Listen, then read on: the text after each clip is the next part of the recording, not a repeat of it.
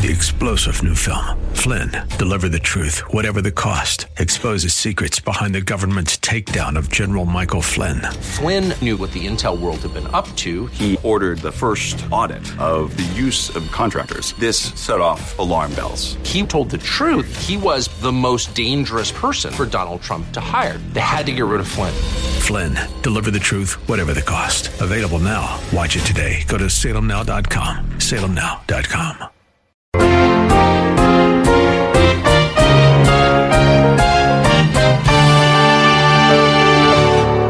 I didn't need to come up with some way that the church was supposed to function, some creative, imaginative way, because I knew that God in His Word had laid out a blueprint for how the local church was supposed to act in terms of, of its priorities, at least in terms of principles. And that much of this blueprint was revealed in Acts 2 with this first local church at Jerusalem. Isn't it great that God has given us a model for what He wants the church to be like? The hard part is figuring out how that model fits into our modern context and culture without distorting the original intent that God had. This is a fascinating study that is so important in today's world. Many churches have deviated so far from this model we are talking about that they don't even admit or accept that there ever really was a model. You're listening to Verse by Verse Radio, a ministry of Lakeside Community Chapel in Clearwater, Florida. Come visit us sometime. We're located halfway between US 19 and the beaches. Our Bible teacher is Pastor Steve Kreloff, who has been the teaching pastor at Lakeside for over 30 years. Here's Pastor Steve with today's timely message in the series, The Church According to the New Testament. Let's open our Bibles to the book of Acts. Acts chapter 2, and I want to read to you verses 42 through 47. Luke tells us, starting in verse 42, speaking of the church at Jerusalem, he says, They were continually devoting themselves to the apostles' teaching and to fellowship, to the breaking of bread, and to prayer. Everyone kept feeling a sense of awe, and many wonders and signs were taking place through the apostles. And all those who had believed were together and had all things in common and they began selling their property and possessions and were sharing them with all as anyone might have need. Day by day, continuing with one mind in the temple and breaking bread from house to house, they were taking their meals together with gladness and sincerity of heart, praising God and having favor with all the people. And the Lord was adding to their number day by day those who were being saved. When I became the pastor teacher of Lakeside, the very first sermon I ever preached was an exposition of these verses. And the reason I chose this particular passage of the Bible as my first message was because these verses tell us how God expects His church to function. See, in Acts chapter 2, we are given the first glimpse, our first glimpse of a local church. There's never been a local church before until now. These verses tell us about the church at Jerusalem, the very first church that ever existed in history. But beyond being the original church, this church at Jerusalem was a special church, folks. It was a, it was a unique church in that it became a model for all other churches to follow. You see, this church was unlike any other assembly that has ever existed. Because in some respects, this was the church that Jesus himself built in a unique way. After all, the apostles were the Lord's hand-picked leaders. They became leaders of this church. The congregation was almost exclusively made up of brand new believers who had been saved on the day of Pentecost, men and women who had no preconceived views of what the local church was supposed to be like. Here's how one Bible teacher explained the uniqueness of this Jerusalem church. He wrote, This was the church that Jesus built on the day of Pentecost. This was the first one, close to the flame, born at Pentecost, unspotted, uncorrupted in its infancy, the purest church in the days of its splendid prime, when the memory of Jesus was vivid and the gift of the Holy Spirit was new. End of quote. Bible teacher John Stott referred to these verses in Acts 2 about the Jerusalem church as he called it a beautiful, little cameo of the Spirit-filled church. Now having said that, we need to understand in balance that in spite of, of its historical uniqueness and all the positive elements of this newly formed church, this was a church we can relate to in the sense that it had problems. Sinners attended this church too. Like every church, this church had its faults, this church had its problems. Church, as I said, was made up of sinners. Why do I say that? Some at this church were downright hypocrites. They were hypocrites. Hypocrites who lied and pretended to be something they were not.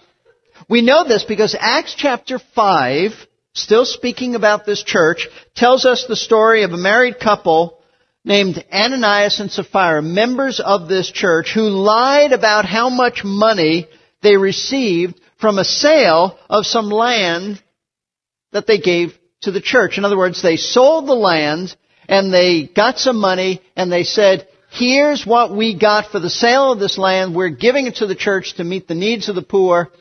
Only they lied. They kept some of it for themselves. And they didn't they didn't say that. They, they lied. Apparently the reason they did this was to try to impress the people in the church with how generous they were. Only they were not as generous as they appeared to be. And for their hypocrisy, God severely disciplined them by striking them both dead.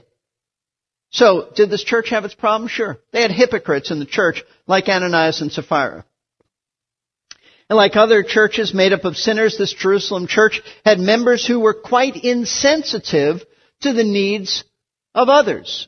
How do we know that? Well, look at Acts chapter 6 at verse 1. Same church, same scenario, same people. We read this. Now at this time, while the disciples were increasing in number, a complaint arose on the part of the Hellenistic Jews against the native Hebrews because their widows were being overlooked in the daily serving of food. What is this about? This is a complaint that arose because Greek speaking widows in the church, that's what it means by Hellenistic widows, but the Greek speaking widows in the church, meaning Jewish widows, Jewish widows whose predominant language was Greek, not Hebrew. These women, these widows were being overlooked and neglected when food was served daily, while the Jewish widows, whose main language was Hebrew, they were not being overlooked. They were being treated better. So there was a great insensitivity going on in this church. So I just want you to know the church of Jerusalem was a church with, uh, though a great church, but they had real problems just like we do. They had some very real sin issues. Nonetheless, it's still presented to us in the Bible as a model church that God has raised up for other churches like ours to follow. And the reason I say that is because Luke, the human author of Acts, doesn't simply tell us that this church was formed and then he, he moves on. He doesn't. He doesn't do that. He tells us in chapter 2, the verses I read to you, how this church at Jerusalem functioned how they functioned in the days immediately following the coming of the Holy Spirit to permanently indwell believers and to empower them. And the fact that Luke describes in some detail the way this church conducted itself seems to indicate that his intention is to highlight this Jerusalem church as an example and a model for all churches to follow. And as I said, that includes us here at Lakeside. Now, as you'll recall, last week we began a little mini series on the church, and I chose to do a, series on the church because I realized that many at Lakeside, uh, many who are here and attend our church are relatively new to our church, and therefore they have not been exposed to some very key and important teaching from the New Testament about how a church is supposed to operate and function. And so I decided to take a few weeks to explain to you some of the key truths and principles, timeless principles, that have governed the way we do things here at Lakeside based on what the New Testament says. You see, being an independent church, that is, we're, we're not part of a denominational affiliation, Lakeside is really not an easy church to label, nor is it an easy church to get a handle on because we just don't fit into any traditional church mold and category. And so there are challenges to understand what we are. For example, we practice baptism by immersion, but we are not a Baptist church. We don't have some practices and certain emphases and philosophy of ministry normally associated with Baptist churches. We have elders, and elders are historically associated and identified with the Presbyterian church, but we are not a Presbyterian church. And although all of our elders are involved in a teaching ministry, which is characteristic of a Plymouth Brethren assembly, we are not a Plymouth Brethren church. Also, we have a high view of God's sovereignty, and we affirm the Reformers' view of election and Calvinism. But unlike many Reform type churches, we believe that God has not replaced Israel with the church. That God has a plan for ethnic Israel, which is taught and unfolded to us in Romans 9, 10, and 11, and even the book of Revelation. We believe that Christ is coming again prior to establishing a literal kingdom on earth, which he promised he would do in the Old Testament. So, because of Lakeside's uniqueness, these messages on the church are designed to help us to, to clarify for us what our church endeavors to be in light of what the New Testament teaches. Now, for some of you, I understand these, these truths are reminders of what you've already known for years. You believe it, you know this, you've heard this, I understand that. For others, you'll be exposed to some biblical teaching that you've never heard before. It'll be new to you. But wherever you are in your understanding of these truths, my desire my prayer is that all of us will have a new and a deepened love for the church in general and for your church, Lakeside, in particular. And that this love for the church will result in a renewed zeal and passion to obey what the Bible teaches to be our role and our responsibilities as members of the body of Christ. Now last Sunday we began this series by looking at only really one issue. It had a number of facets, but one issue, and that is why the church is so important. I mean, that's sort of foundational. Why is the church so important? Why even do a series on the church?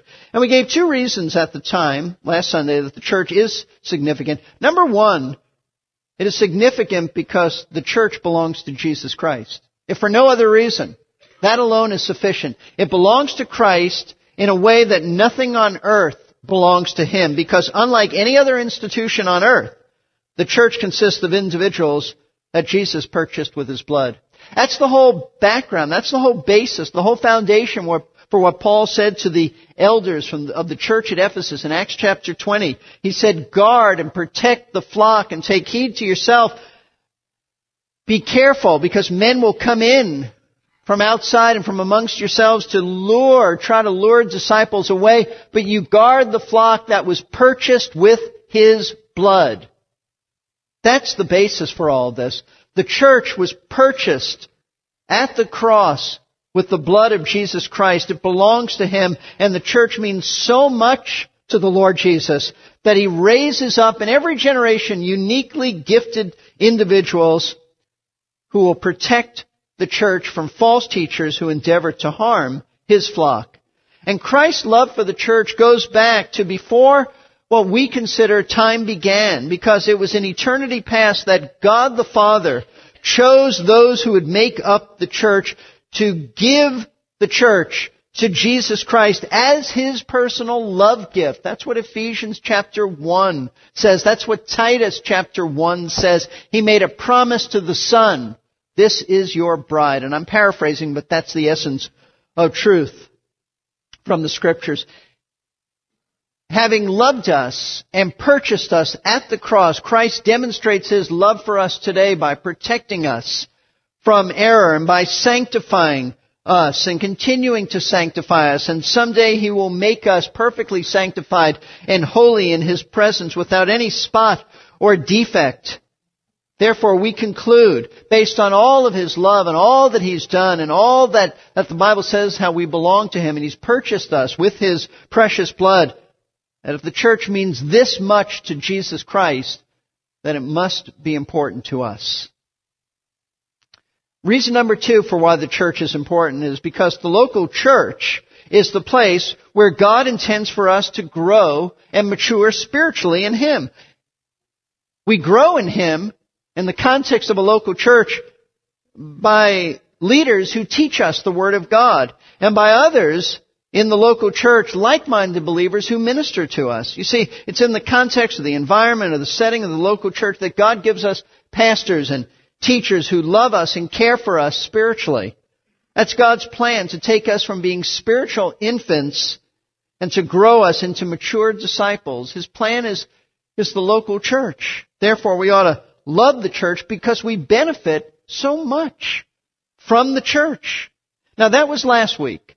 And we obviously went into more detail concerning these truths last week, so you can get the, the CD and listen to that. But today, I want us to focus on looking at this one church, the church at Jerusalem, as the model church for us to pattern ourselves after. You see, the reason I chose Acts chapter 2 and the Jerusalem church for my first sermon many years ago as a new pastor was because I wanted these truths about this particular church to set the direction for my ministry at Lakeside. What I saw at Jerusalem, that's what I wanted Lakeside to become. And I may have been, and I was, a brand new and inexperienced pastor, but even then I understood that I didn't need to reinvent the wheel. I didn't need to come up with some way that the church was supposed to function, some creative, imaginative way, because I knew that God in His Word had laid out a blueprint for how the local church was supposed to act in terms of, of its priorities, at least in terms of principles. And that much of this blueprint was revealed in Acts 2 with this first local church at Jerusalem. So this morning I want to return to this passage of scripture in order to examine what the New Testament says about a, what a healthy church looks like, a healthy local church looks like. As Luke explains to us, the various activities that made up this first century local church in Jerusalem, he gives us three marks of a spiritually healthy church. This morning I want to look at just the first two marks of a healthy church. Then we will look at the third mark of a healthy church. Now, as we get into our passage though this morning, we see that the first mark of a healthy church is this. A healthy church is a teaching church. It's a Bible teaching church. Now before we look at Acts chapter 2, let me set the, the situation for you. I want to set the passage for you, the historical setting of it. As Acts 1 begins, Acts chapter 1, the Lord is still on earth. He hasn't left yet. He's still on earth telling his disciples that after the Holy Spirit comes upon them and begins to permanently indwell them and empower them, then they were to branch out. They were to be his disciples. He says in chapter 1, notice verse 8, but you'll receive power when the Holy Spirit has come upon you, and you'll be my witnesses both in Jerusalem and in all Judea and in Samaria and even to the remotest part of the earth. This is the fulfillment of the Great Commission, or at least the beginning of the fulfillment. Once the Holy Spirit comes upon you, you're in the city of Jerusalem, wait for Him to come, then you will be my witnesses in Jerusalem. Then you'll branch out to the region where Jerusalem was in, Judea. Then you'll branch out a little further into Samaria, then you'll branch out beyond the borders of Israel. That's how chapter 1 begins. Then we read that Jesus ascends back to the Father, to heaven, while the apostles return from the Mount of Olives. They go back to the city of Jerusalem. Back then the Mount of Olives was not in the city of Jerusalem. Today it's part of the city, but not then.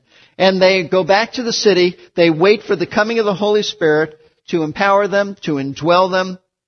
But in the meantime, while they're waiting in Jerusalem, they continue to spend time in prayer and they choose someone, an individual, a man, to replace Judas as an apostle because they wanted and they needed to have 12 apostles. Now this is essentially what takes place in Acts chapter 1.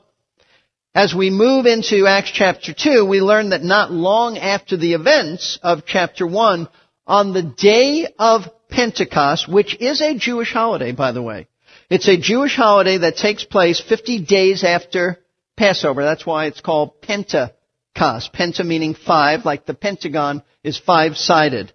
50 days after Passover, on the day of Pentecost, the Holy Spirit did come, and He began to permanently indwell the disciples as well as empower them to serve Christ.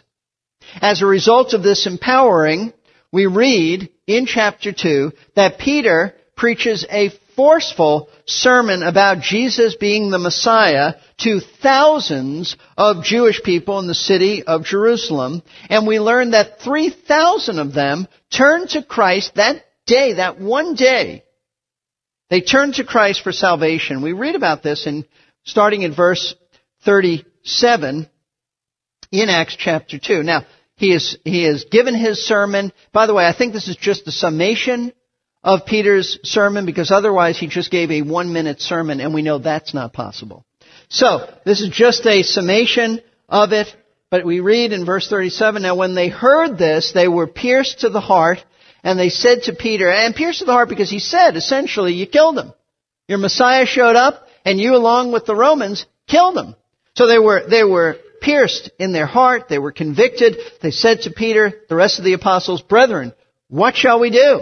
Peter said to, to them, repent and each of you be baptized in the name of Jesus Christ because of the forgiveness of your sins and you'll receive the gift of the Holy Spirit for the promise is for you and for your children and for all who are far off as many as the Lord our God will call to himself. And with many other words he solemnly testified and kept on exhorting them saying, be saved from this perverse generation. So then, those who had received his word were baptized and that day there were added about 3,000 souls. In other words, the church as an entity is born on the day of Pentecost. That's where it comes into, into place. That's where it's born. That's where it starts. In the city of Jerusalem, the, the church and this local church started out with a little over 3,000 people. I say a little over because 120 already were meeting in Jerusalem. So 3,000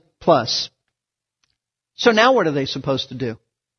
Now what are the apostles supposed to do? I mean, how are you supposed to, how are they supposed to minister to all of these people? Now that so many people have come to Christ, and what a thrilling thing that, that was, 3,000 call upon the name of the Lord to, to be saved. What do you do with 3,000 new believers? You do exactly what Jesus told you to do in the Great Commission just a few weeks earlier. You help them to become healthy, mature disciples. You help these new disciples to grow in Christ. And how do you do that? You follow the Great Commission. You baptize them and as they, uh, they make a public confession of their faith in Christ, and then you begin to systematically teach them everything that the Lord commanded you. That's the Great Commission. That's exactly what Jesus said to do, and that's exactly what they did. Because we read in verse 42, after baptizing all of these folks, here's what happened. They were continually devoting themselves to the apostles' teaching. Now essentially what this means is that these new believers were continually being taught the Word of God by the apostles. But what were the apostles teaching them? Well, they were teaching them the very truths that Jesus had taught them during his three year ministry with them. Now you might wonder, well, how do they remember all this? There are a lot of things that Jesus said. Let me show you how they remembered this. Go back, if you will, to John chapter 14, verse 26. On the night that Jesus was betrayed, he had taught his disciples a little bit about what was coming. And he said, in John 14 verse 26, but the helper, he explains who that is, the Holy Spirit, whom the Father will send in my name, he will teach you all things and bring to your remembrance all that I said to you. And this is where it comes into place. The Holy Spirit brought to their minds perfectly with an infallible remembrance of all that Jesus had taught them. I mean, these men didn't have perfect memories. They were like, you and me, we don't remember everything that happened over a three week period of time. Some of us can't remember what happened yesterday. But the Holy Spirit brought to their minds exactly what Jesus had taught them. The early church emphasized prayer and the ministry of the Word. They made doctrine or teaching their first priority. Shouldn't we do the same? That's the pattern that was established for us to imitate. We need to get back to basics in the Church of Jesus Christ. This message and many others are available at our website, versebyverseradio.org. Call us at 727 239 0306 if you are in need of help or if you want to start getting regular information from our ministry.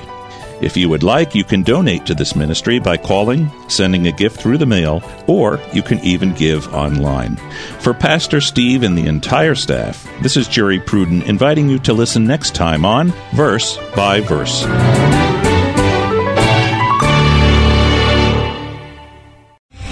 Three star general Michael J. Flynn, head of the Pentagon Intelligence Agency, knew all the government's dirty secrets. He was one of the most respected generals in the military. Flynn knew what the intel world had been up to. He understood its funding. He ordered the first audit of the use of contractors. This set off alarm bells.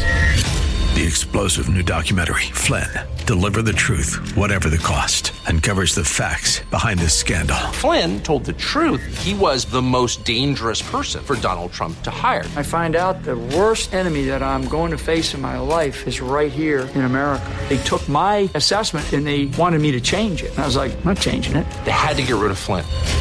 With in depth interviews, archival footage, and never before seen personal records of the man behind the headlines. I just felt like I was drowning. Flynn, deliver the truth, whatever the cost. Available now. Watch it today. Go to salemnow.com. Salemnow.com.